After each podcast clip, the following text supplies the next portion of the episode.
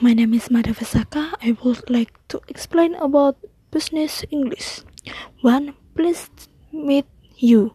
Please meet to meet you is a good formal greeting for most situation.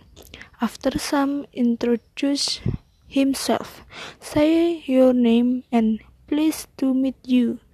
Hello, I am don't think we meet. Two, title. A title is a document that shows legal ownership to a property or asset.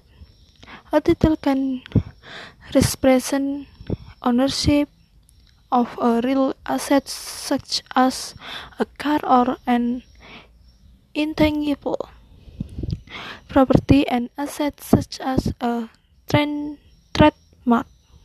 3 introduce introducing your, yourself. Introducing yourself is much more than saying your name. You need to tell more information about you in english. Introducing yourself to strangers can be tricky because that you say it depends on the contact situation for how business a business is defined as an organization or enterprising entity engaged in commercial, industrial, or professional activities. 5. Contract law. Contract law is the body of law that relates to making and enforcing agree agreement.